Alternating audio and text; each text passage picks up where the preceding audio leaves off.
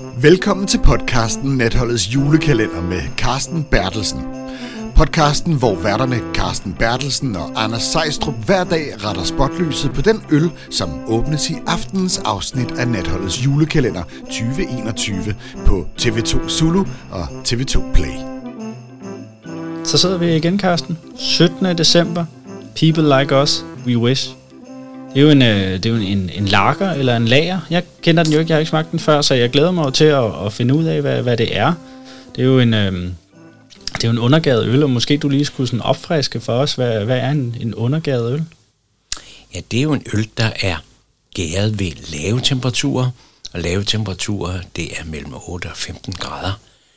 Og de overgærede typer, som vi smager mange af i denne kalender, ja, de gæres jo ved de temperaturer, der ligger mellem 15 op til 25, ja 30 grader. Så der er altså en forskel, og man siger jo, og det er jo så ganske vist, at lagerøllet har ikke så voldsom en aroma og kompleksitet i, i aromafornemmelsen, som øh, de undergærede. Ja, og, og når jeg så spørger dig, om det er en, en lager eller en lager, øh, altså den amerikanske eller den danske, hvad, hvad, er den, hvad er forskellen i de to betegnelser, når man, når man ligesom ser på det fra, ja, i hvert fald fra dansk perspektiv? Øh, ja, stort set er det jo, fordi at man jo, hvis man tager til en pop i Storbritannien, ja, der skal man jo have lagers, hvis det er at det øl, man drikker lige efter en fodboldkamp, eller i forbindelse med en fodboldkamp. Altså lagerøllet. Og i gamle dage, der lagrede man jo øllet i hvert fald en 90 dage. Det er derfor, det hedder lagerøl. Så er man gået ned i lagertiden i disse tider om 45 dage, og måske kan det gøres ovenikøbet på nogle uger. Men øh, lagerøl lagres. Ja, og så, så lager det, det er så betegnelsen for alle undergade øl i, i USA. Fuldstændig rigtigt. Skal vi ikke, øh, skal vi ikke knappe op? Og Lad os komme i gang med det. Og det er ovenikøbet en vinerlager. Det vil sige, at vi skal fornemme, at øh, øllet ser en smule anderledes ud end en pilsner. Ja, og, og når du så siger, at den skal være en, være en smule anderledes, hvad er det så, du, du hensyder til der? Nu går jeg efter farven, altså maltens farve. Og vinerlagerne, ja, dem, de begynder jo at have deres øh, storhedstid i 1800-tallet, og det er der, hvor der er en smuk og øh, ravfarvet glød, og det er der sandelig her, og nu kan jeg jo allerede fornemme i næsen, der er en lille smule kaffe aroma, så skål, Anders. Ja, skål, Karsten. Skål.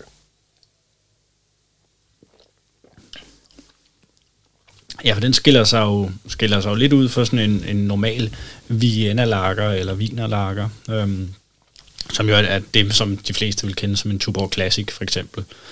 Øh, og hvordan, hvordan, altså udover kaffenoter, som, som jo er lidt overraskende i sådan en øl her, det, det tror jeg ikke, jeg har fået i sådan en stil. Hvad er det, der så er forskellen på en, på en pilsner og en Vienna-lager?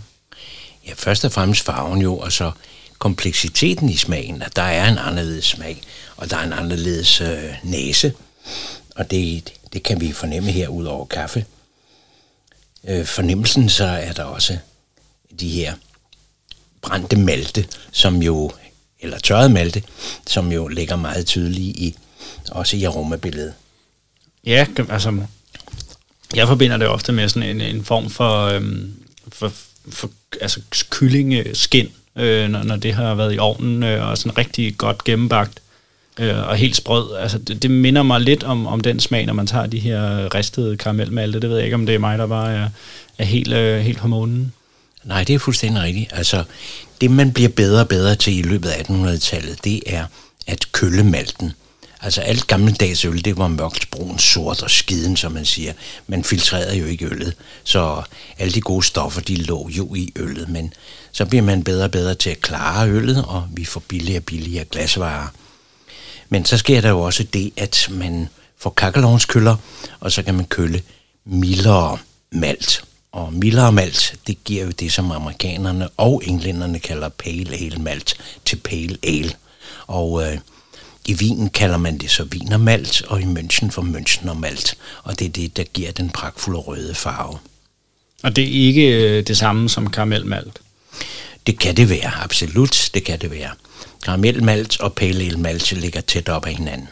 Okay. Og når, når, altså, når, når lytterne og, og, og senere i dag formentlig seerne, når de, øh, altså, når de får den her i munden, så ud over kaffe og karamel og sådan noget, hvad, hvad skal man så lægge mærke til? Fordi det er jo en, når det er en undergavet øl, så har den jo ofte mindre pondus end mange af de andre. Så hvad, hvad er det, der skal fremhæve det her, som, en, altså, som jo stadig er en, en rigtig, rigtig fin repræsentant for sin, øh, for sin ølstil? Jamen altså, først og fremmest den der karamelagtige klarhed, der kan være i sådan noget øl. Også i det tyske dunkelbier. Det er ikke sødme, man går efter, men en ja, nærmest krystalagtig karamelfornemmelse, hvis man kan betegne det sådan. Ja. Og, øhm, Knivskarp i, i, i maltfornemmelsen. Ja, og det, det synes jeg virkelig, den er. Øh, den er jo, altså, den er jo faktisk brygget op på, på færøerne. Ja. Og det er også derfor, når man, når man ser på kapslen, så er det en gul kapsel. Og det er jo, det er jo fordi, at uh, People Like Us, som står bag, de er jo et uh, kontraktbryggeri. Det kan være, du lige skal sådan genopfriske. Hvad, hvad er det et kontraktbryggeri, det er? Ja, det er jo nogen, der ikke har egne faciliteter, men altså leger sig ind visse steder og spørger, om vi kan lave så og så mange, mange liter øl. Og øh, for eksempel People Like Us har haft et meget kært og nært samarbejde med The Proof, der ligger nede i Belgien, men her er der altså en aftale med det færøske bryghus, Okara, og det, ja, det betyder jo, at det her må være færøsk vand, det er brygget på. Og det er mere specielt end, end dansk vand? Ja, det, det, er ikke, ikke det med boblerne, ikke den form for dansk vand? dansk vand, men måske en, en klarere øh, kildefornemmelse, end der er i meget dansk vand. Ja, og hvad, hvad, hvad er det, altså man snakker jo ikke så tit om vandet i øllet, men det er jo ofte 80% eller mere, der, der udgør sig vand, så det er jo en ret vigtig ingrediens i øl. Hvad, hvad er det, vand kan gøre? Altså man kan jo gøre det, at hvis det kommer fra de underjordiske kilder i Mellem-Europa, så er det utrolig let drikkeligt. Der mangler jo den kalk, som vi har så meget af i Danmark. Men selvfølgelig har vi mange steder, hvor vi jo filtrerer den kalk fra. Men vi skal nok regne med, at vi får her frisk kildevand. Og det kan godt være, at det gør øllet. Jeg tør ikke sige det, men nu tager jeg lige en tår til. Jeg tør nok tro, at det her er er meget, meget, meget lettere drikkeligt end meget dansk øh, kalkholdigt vand. Ja, og, og det er fordi kalkene går ind og binder nogle, nogle stoffer i, øh, altså i malten og lidt af hvert, og derved giver en lidt anderledes smag, eller hvordan? Ja, det er lige præcis. Er der så, altså, er der så en øltype i Danmark, man laver, som vil være bedre grund det danske vand? Altså, det Faxe Bryghus slog sig op på i sin tid, det var det der øh, vand, som man havde der øh, i i hele øh, Faxe-området. Og det slog de så jo op på, at det skulle være lettere drikkeligt og mere bekommeligt, som tyskerne siger. Ja, nå, jeg tænkte også mere på, sådan, kan man sige, en, en Imperial Stout. Vil den være bedre brygget i Danmark, på grund af det vand, vi har, end hvis vi tager til Italien og brygger en Imperial Stout, på grund af det vand, de har der? Altså i gamle dage, når man skulle brygge noget dejligt pale ale i Storbritannien, ja, der synes man, at man skulle børtonisere vandet, som det hedder. Det giver altså en, en klarhed og mere skarp smag i øllet. Okay. Jamen, øh, det, giver, det giver meget god mening, når det er så stor en, stor en del af, af, af selve, selve øllet, øh, der er vand.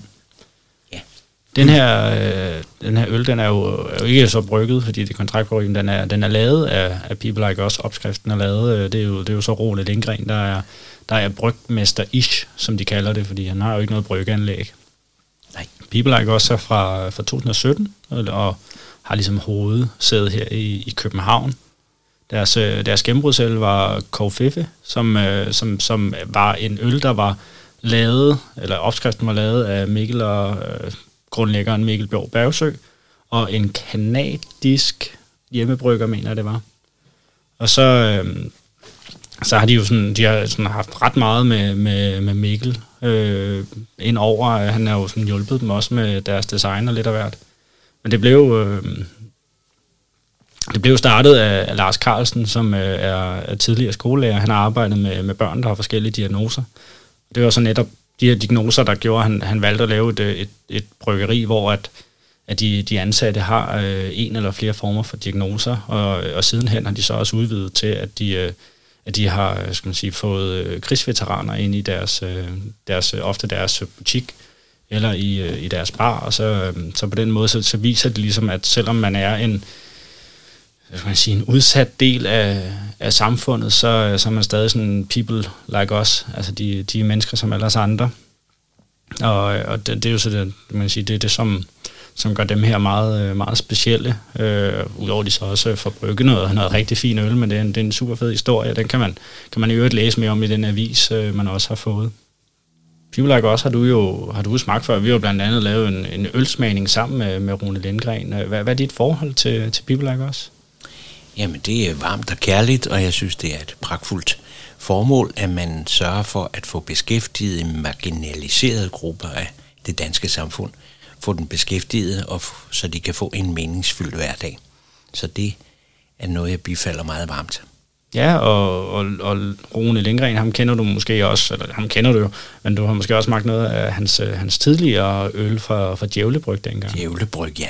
Det var en stand på den danske ølfestival, hvor mange mennesker flokkedes netop for at få hans meget kraftige stout, som han bryggede dengang. Ja, han er, han er en, en dygtig brygger-ish, må man sige. Nu sidder vi med sådan en, en, en Vienna-lager her. Hvad vil du, øh, hvad, vil, hvad vil du spise til, til den, hvis vi lige skal, skal vende tilbage til øllet? Ja, nu er der jo altså en, en klar kaffesmag. Den ligger allerbagerst i, i aromabilledet og i smagsbilledet. Så den er jo lidt speciel, men den kan sagtens bruges til, til mange gode danske frokostretter, det vil jeg mene. Men den kan også bare nydes som en øh, meditationsfrisker. Den er jo ikke særlig stærk. Den er på de 5%, så man kan godt sidde i en blød stol og, og nyde livet og bare have sine jagende tanker og så drikke sådan en helt almindelig 5% øl. Ja, du plejer ellers at sige, at dine, dine jane tanker, de, de kommer ofte, når du, når du skal drikke noget meget sort eller stille nagt øh, juleaften. Ja, det er rigtigt. men, men det er da godt at høre, at den her også kan bringe øh, det frem i dig. Jamen, så er der vel ikke øh, meget mere end at ønske lytterne en, øh, en god øl i aften, når de får åbnet, og, og så smages vi ud i morgenkasten. Det bliver hyggeligt. Tak for i dag. Selv tak. Skål. Skål. Du har lyttet til podcasten Natholdets julekalender med Carsten Bertelsen. Lyt med igen i morgen, når næste øl bliver kærligt behandlet af dine to værter, Carsten Bertelsen og Anders Sejstrup.